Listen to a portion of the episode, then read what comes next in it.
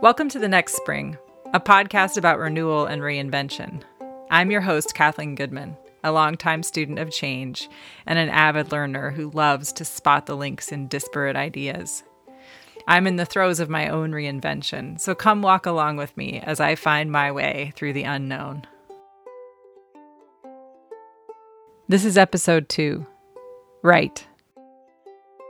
In the last episode, we talked about transitions.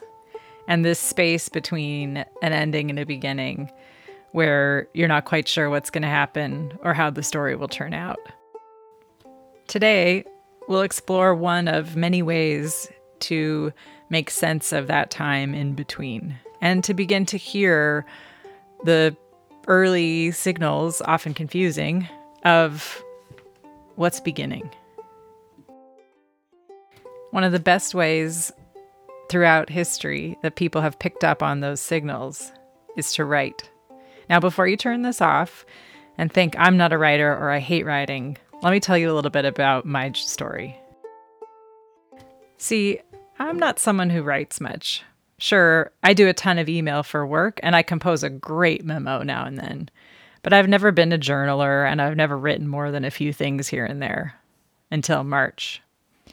Part of the plan for my medical leave, no, not plan, just one of the things I started doing was The Artist's Way. I found a copy of it and thought, oh, I liked this book 20 years ago in another lifetime. That would be fun, and I've got a little time.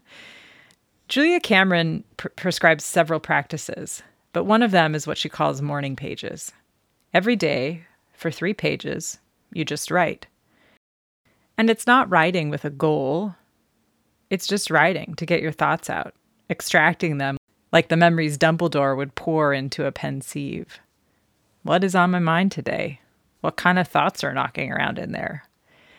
I started doing them, and it felt really awkward at first, like I was trying to force myself to say something, anything.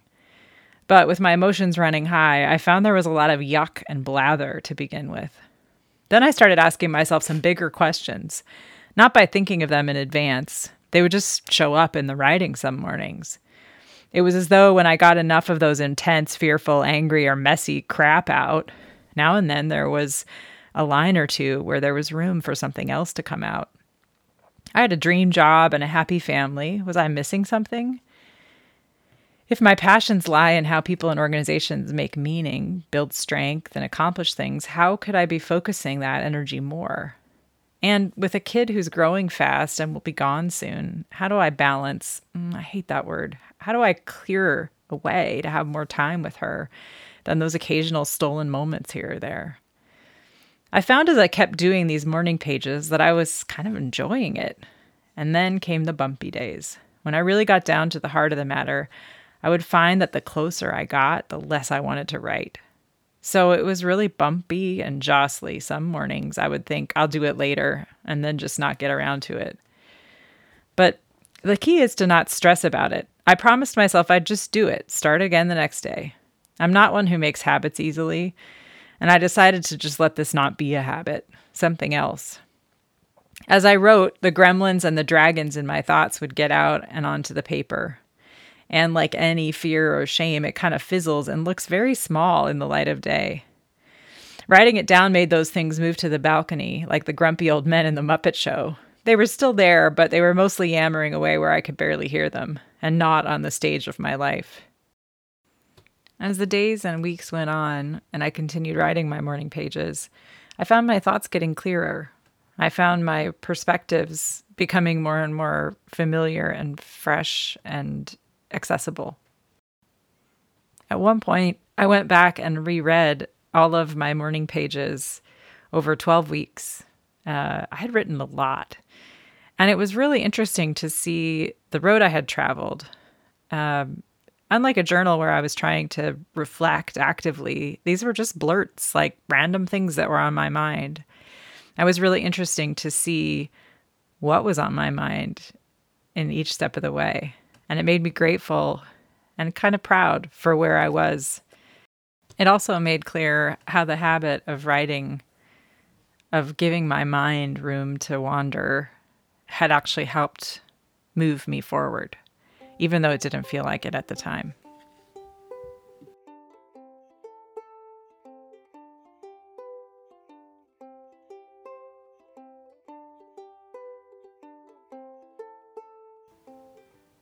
So what are the different ways into this whole writing thing? Let's explore a few different perspectives. I've already mentioned Julia Cameron and The Artist's Way. She has this practice called morning pages, and her shtick is as follows. Write 3 pages in the morning every day. Just do it. Some days you will avoid it. Notice why you avoided it and then get back to it the next day and write about that. Some days you'll just sit and write, I don't want to write today. I don't want to write today. I still don't want to write today for 3 straight pages. But the point is that if you keep doing it over time, it'll deepen. You can ask yourself questions and maybe the next day you'll be ready to answer them. You can let the gremlins and the crappy thoughts out, and it makes room for creativity that follows. There's another guy named Pat Pattinson who has a book called Songwriting Without Boundaries. And he talks about writing for 10 minutes every day. One thing I like about his take is he says write for only 10 minutes. Because if you do more, suddenly you'll feel like the next day you have to do the same or even more. And then the next day even more than that, and it'll snowball into feeling like a chore. So don't do that. Write just for 10 minutes and limit yourself. I think Julia Cameron's 3 pages is kind of the equivalent. Like pick a limit and don't do more than that. Then it'll still feel like it's no big deal the next day. Allison Fallon has a book called The Power of Writing It Down. In there, she writes about how writing helps us metabolize our lives, take in or ingest what takes place, break it down, and assimilate the experiences. Writing can help us choose a different vantage point. The words we use change our context. Word choice is sense-making. And she talks a lot about when we feel stuck in our lives, or vice versa, we get stuck in our writing. And where we're stuck in our writing, it might be a clue about where we're stuck in our lives.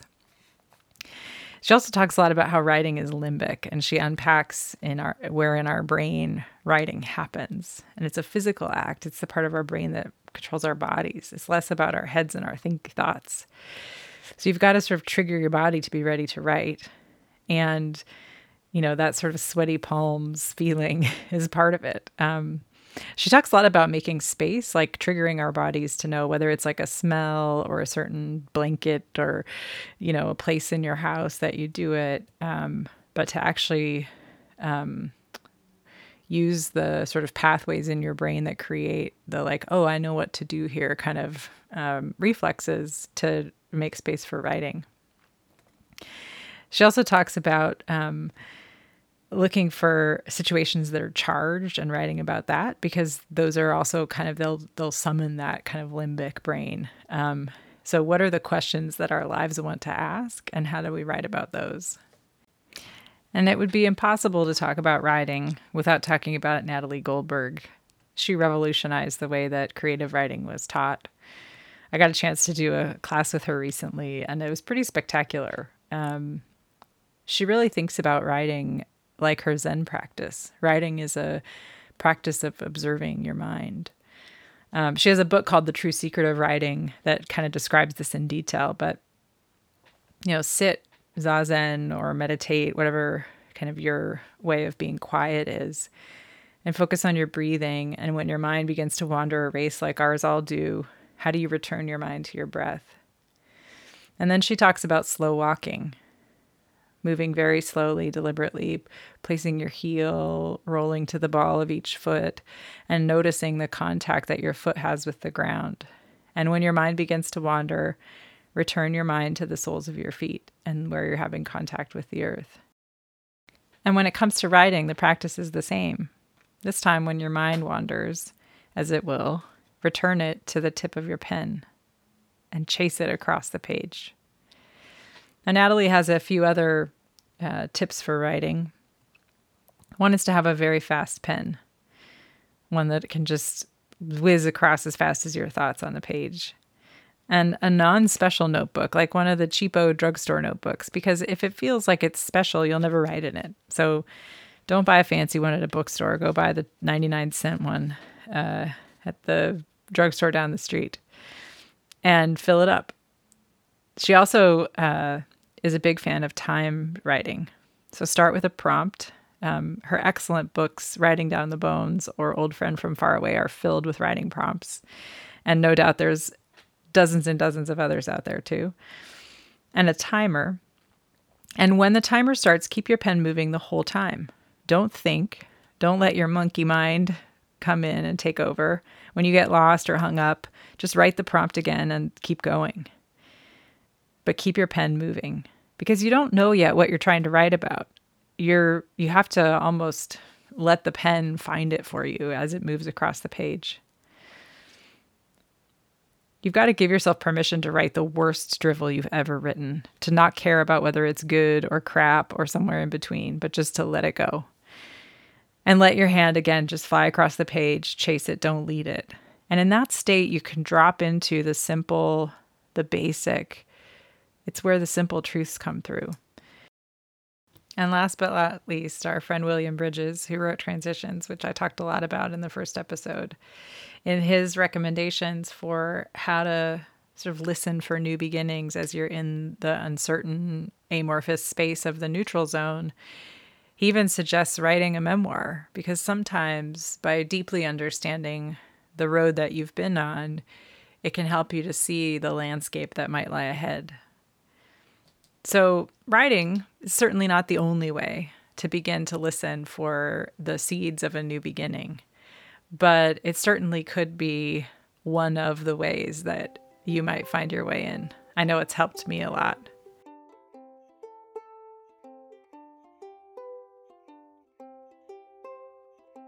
So let's get practical. Here's your invitation for this week. Buy a pen, one of the fast writing kinds. I like the Pentel Energel ones. They just fly across a page. Get yourself a notebook, or grab one you already have that's half full of other things. I like the paper Moleskine ones. They fit in my purse, but the inexpensive composition books that fold over really easy are nice as well. And try it once. Do it at bedtime or on your lunch break or in the mornings. Whatever works, just try it. Try writing the questions life is asking you. Or if you want to try a prompt, try one of these two. What are you looking at? What are you not looking at? So give it a try. Don't make it a big deal. Do it one day. And if you do it again, great. And if you don't, maybe try one day to write about why you stopped. Just give it a go. You might just find your way.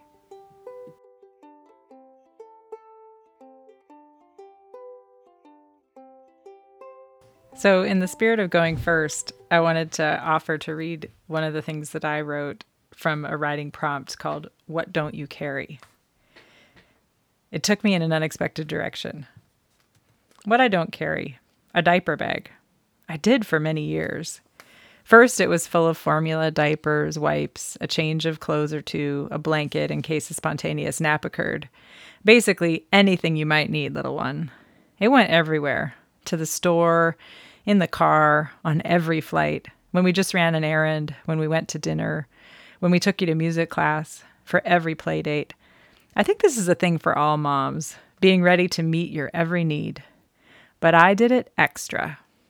I didn't really think about it at the time, but I can see how much the pressure, no, more like responsibility or reverence drove me. Your birth mother chose me to raise you.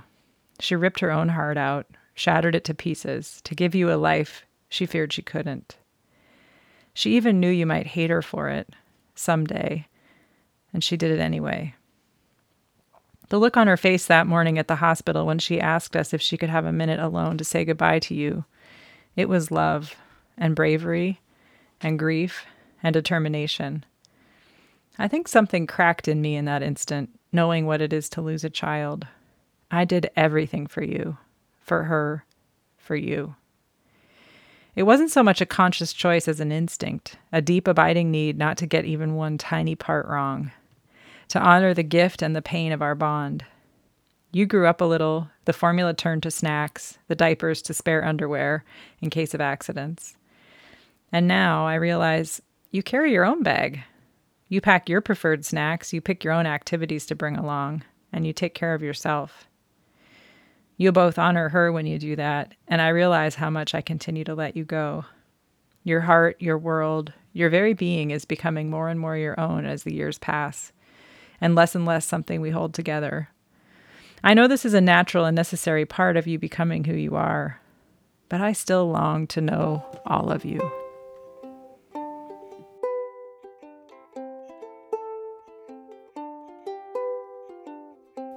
Thanks for joining me for episode 2. I hope you enjoyed it. Please subscribe to follow along on the journey as we find our way into the next spring. And if you enjoyed it, pass it along. Share it to a friend. I'll see you next week.